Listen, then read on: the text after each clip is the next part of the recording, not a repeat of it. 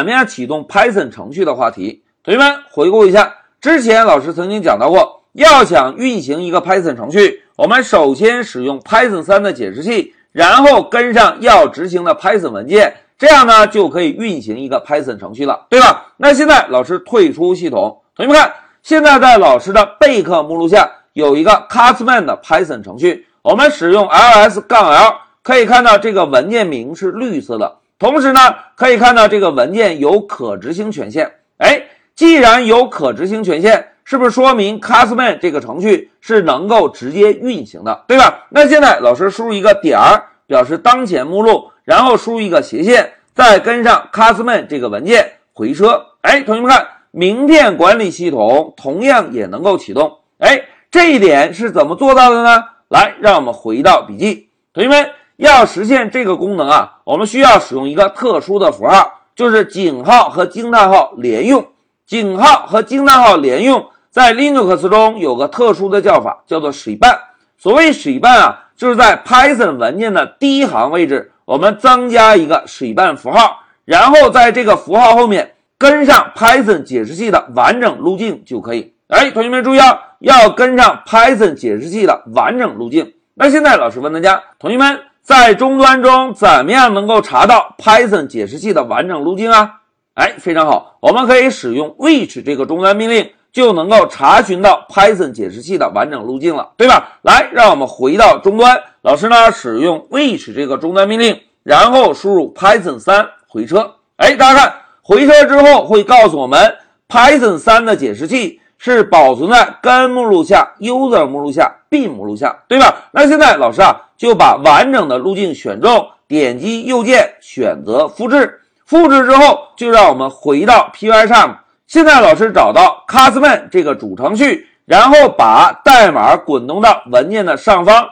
注意啊，同学们要使用水半这个符号，应该把水半的符号增加在代码的第一行。老师写一下井号，然后跟上一个惊叹号。注意啊，井号和惊叹号连在一起叫做水半。而单纯的一个井号只表示单行注释。现在我们增加了一个水半符号之后，老师呢就摁下 Ctrl V，把刚刚我们在终端中获取到的 Python 三的解释器完整路径跟在水半这个符号后面。好，现在代码调整完成，就让我们回到终端来尝试一下这个文件能否正常执行。老师首先使用 cd 点点返回到桌面目录。我们先使用 ls 来查询一下当前桌面目录下有哪些目录。大家看，桌面目录下只有一个名片管理以及老师的备课目录，对吧？那现在我们就使用 cd 这个命令切换到名片管理目录下回车，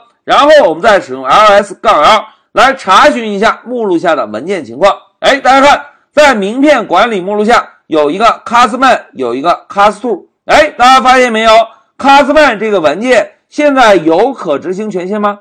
哎，并没有，对吧？如果我们现在直接敲一个点儿，然后输入一个 cast 下线慢点 python 回车，哎，大家看，告诉我们权限不够，什么权限不够？哎，没有可执行权限，对吧？那现在老师问大家，同学们怎么样给一个文件增加可执行权限啊？哎，非常好，我们可以使用 change mode 这个命令，加上 x，表示给这个文件。增加可执行权限，对吧？现在老师回车，回车之后，我们再使用 ls 杠 l 来查看一下。大家看，现在 Castman 这个文件已经有了可执行权限，对吧？然后我们通过点儿斜线跟上 Castman 这个文件名，现在回车。哎，大家看，名片管理系统已经能够启动了。现在老师输入一个零，退出系统。同学们，在这一小节中，老师是不是在 Castman 这个文件的顶部？增加了一个水半符号，在水半后面跟上了 Python 三的解释器之后，程序就可以在终端中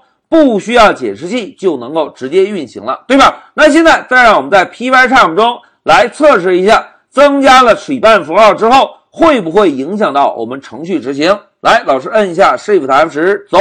哎，同学们看，在 Pycharm 中仍然能够按照我们之前熟悉的方式。来执行 Python 文件，对吧？譬如我们输入一个小美幺二零一二三，然后小美 at it 黑马点 com 回车，哎，程序依旧，对吧？好，讲到这里，老师啊就给大家分享了一下 Python 文件另外一种运行方式。一句话讲，在主程序的第一行增加一个水半标记，然后在后面跟上 Python 解释器的完整路径，加上这一句代码之后，我们再在终端中使用 change mode 给这个文件增加一个可执行权限。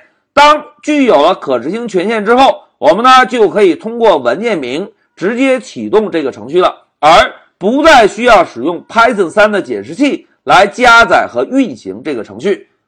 讲到这里，老师就暂停一下视频。